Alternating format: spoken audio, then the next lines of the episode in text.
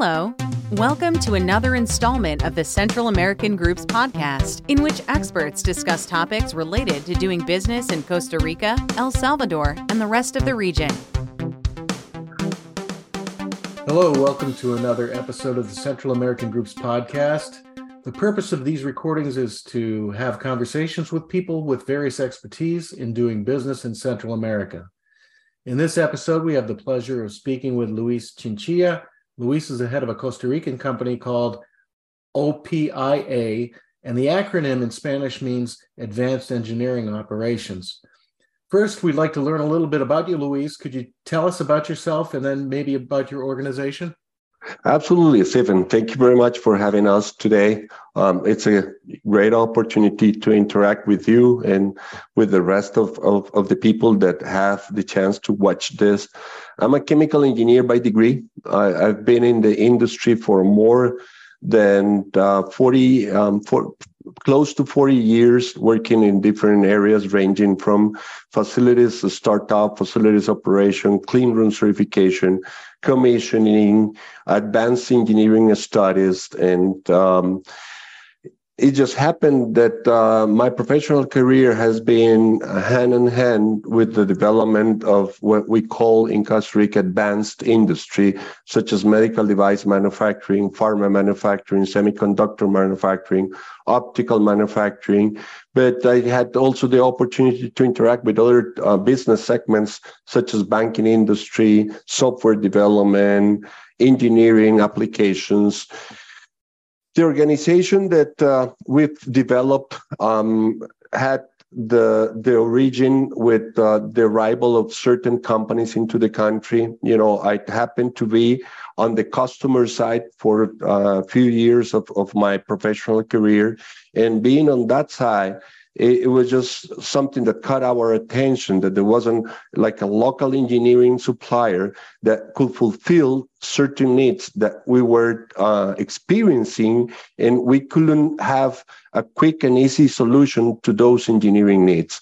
And, and that's when opia was uh, born and delivered to the market. Uh, we started with two disciplines and now we have 10 different services that we offer to uh, the market uh, in Costa Rica, Central America, as you mentioned, and beyond Central America. Uh, we've done um, services in 15 different countries. So we try to bring that engineering hub concept to uh, the market and to our customers. And we're um, an organization with seven departments right now. You know, I've had a little bit of an opportunity to look at your website, and I'm impressed by the wide range of services that your company provides. But given the makeup of manufacturing and industry in Costa Rica, what are the most utilized utilized services that your company provides to people that are in Costa Rica doing manufacturing? Okay, it it it varies, uh, Stephen. It varies depending on the nature of, of the customer business. Okay, for the high advanced manufacturing, meaning medical devices and or pharma, I would say the engineering services around clean room, clean room peripheral equipment such as fume hoods, biosafety cabinetry, laminar hoods, compressed air, and certain advanced engineering as computational fluid dynamics are the most demanded services, whereas other business segments such as software development, um, banking industry is commissioning services the primary uh, demand that we experience. So it varies depending upon on, on the business segment, the business nature and when i say business nature is not the same services required for a startup that for an operation that it's an already ongoing operation or even you know if you're ramping down and you're transition your production line to a different set of lines, you might need to decommission your facility to ensure it is safe to turn the equipment down and it is safe for the upcoming line of equipment. So it, it, it will depend upon on the nature and the business segment, Stephen. Quick question, a little bit uh, peripheral to what it is that you just spoke about. Um, over the course of time that you've been in business, what changes have you seen in the industry in Costa Rica? it, it, it's I, I will categorize the changes in, in three areas, Stephen. The first one has to do with paradigm changes. And the perfect example, and, and this has been widely used not only by us, but in general by the industry, there is certain companies that have marked like a milestone in the country's history. You know, uh, and the analogy, the first analogy on paradigm change is before Intel and after Intel. Before Intel, it was fairly common to see the construction workers, you know, wearing uh, sleeveless shirts, uh, in boots, shorts, uh, and and just with a hat. Now you can see all the construction workers with all the proper PPE, you know, which means a hard hat, steel toe shoes, safety vest, protective lenses, and dressed adequately for the function they are doing. You know, if it is a welder, it will be fully protected. If it is a person that is doing um, elevated work, they will be wearing their harness and few things. So the first change has been paradigm change. Okay, the second ha- has been the the proliferation of engineering practices. Okay, there are several elements from the engineering practices that can range from data analysis, okay, structure problem solving, analytical uh, data processing, inductive thinking. Inductive thinking is you have several pieces that you put together for a whole. Deductive thinking, you have a whole that you have to segregate in pieces okay and it takes different approaches different way of thinking. So i would say the engineering proliferation has been the second one. And and the third area is technology adoption. Okay technology came to uh, not only revolutionize our world but to in good theory make our world and life easier sometimes might make it more complex. And technology uh, adoption across several business segments it's the third change i've seen over the years in which we've been involved in the market. Now companies that are are scouting locations uh, for another facility um, what would you advise them to pay particular attention to when looking at costa rica Okay, I, I would say, and I'm going to build upon my answer on these three areas that I just shared with you. A business ecosystem contains different elements, okay? It contains the customer, it contains a robust base of suppliers. It contains a good business environment. It contains very good practices. And I would say throughout the many years that Costa Rica has developed itself within this segment niche of medical devices, high advanced industry, the country has learned and has managed um, ourselves to develop a robust, stable, and good ecosystem for industries to come to the country. That that's what I would say. It, it's one of our key advantages, and you know many companies continue to look at it. What role do you see Opia playing in the ecosystem that you just referred to? Okay, we we've we've uh, have established our vision to be uh, one of a vertical um, integration supplier. And uh, the vertical integration supplier takes not only a good, solid quality system, we're, we're certified ISO 9001 2015. We also carry a certification that is issued in the US, but it's a worldwide recognized certification on three different disciplines. So that will bring a robust quality system for a supplier but we have also evolved to be a solutions supplier to the customer. You know, sometimes we come, measure the data, and the data is telling me that what we did was correct, yet the customer problem hasn't been solved. So we got one step beyond.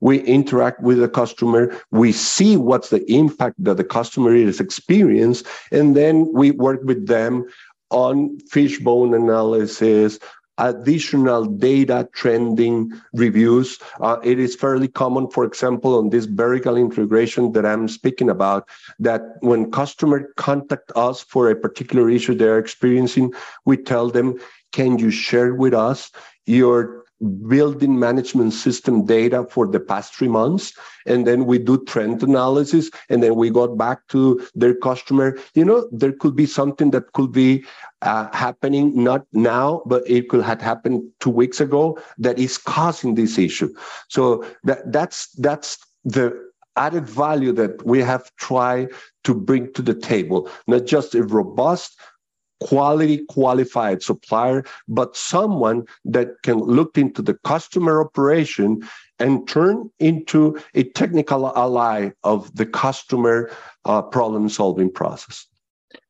So, what do you see in the future for Costa Rica, and, and what do you see your company's role in its continued development? Um, the, the future for Costa Rica I I'm always like to be positive. I, I see it bright, but I see it challenging. I see it challenging because um, the demand of good labor, skilled people, um, it, it's something that uh, it's been experienced at all levels, no matter what company you are. You, you are um, on, on a pool to compete for those skilled and, and good talented people. So that that's on a on, on a positive side, it's it's good that we have such a demand. On the challenging side, on the opportunities, we need to fulfill that demand. So as the country, that's that's what I see. How do we see our role?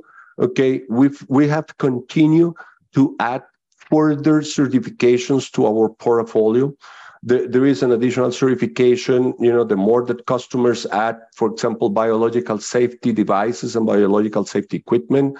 So we're adding an additional certification so that we can bring those services with a certification that is worldwide recognized on the local level. So we've we've continued to look where the world is where is the trends of the standards? Where is uh, this particular requirement going? And we've been trying to anticipate those needs so that by the time those new requirements hit the costa rican market we're already prepared. We have conducted the analysis and we know what it takes to bring that requirement to our customers. With regard to what you just mentioned obviously that requires a lot of forward thinking and innovation um, how do you foster innovation in your company? We, we have two mechanisms to foster innovation, uh, Stephen.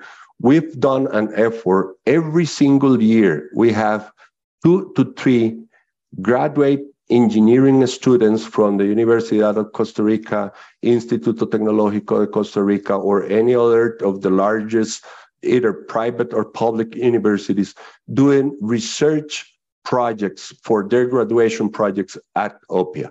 You know, we have done research from static pressure control of buildings, temperature stratification in a clean room. We're currently having one student by which we're doing uh, feasibility analysis of artificial intelligence algorithm for testing and balancing. So we've we've tried to foster people that are coming from the academic world to start developing their fear experiences in, in, in the working place to view what we do challenge what we do and, and come up with new ways of doing it. That, that's perhaps the best way that we have found. That's one way. And the second way by which we try to be on top and, and foster that development is we keep our engagement with worldwide recognized organization. You know, we're part of the NEBB, which is the entity that certifies us in the US. We're part of ASHRAE. We're part of the IEST, which is the Institute of Environmental Sciences and Technology of the US. We're part of the ISPE, which is the International Society of Pharmaceutical Engineering. We have established contacts with the um, Particle Technology Institute in Zurich, so whenever we found an issue in which we might not have a good answer or we don't have an answer at all, we knock at different doors And sure, we have found someone that will give us the hint and will give us the answer. So those are the two ways that we have implemented in our office to foster, you know, future thinking and innovation.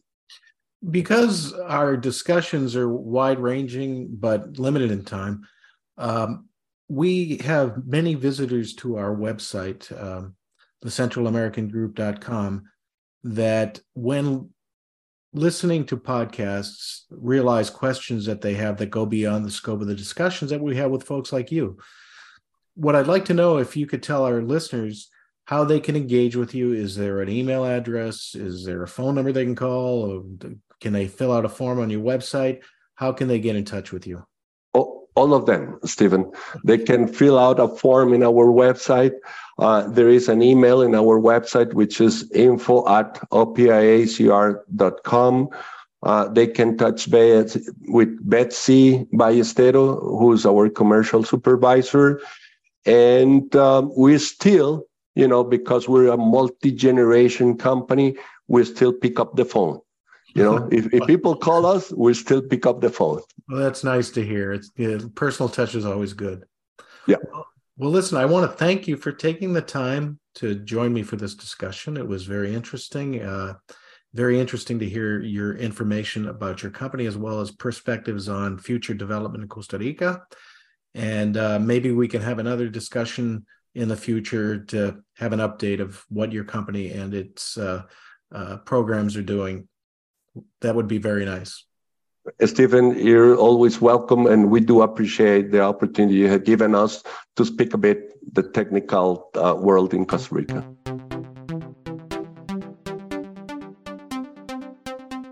Thank you for listening. Sign up to receive the Central American Group's quarterly newsletter by visiting www.thecentralamericangroup.com.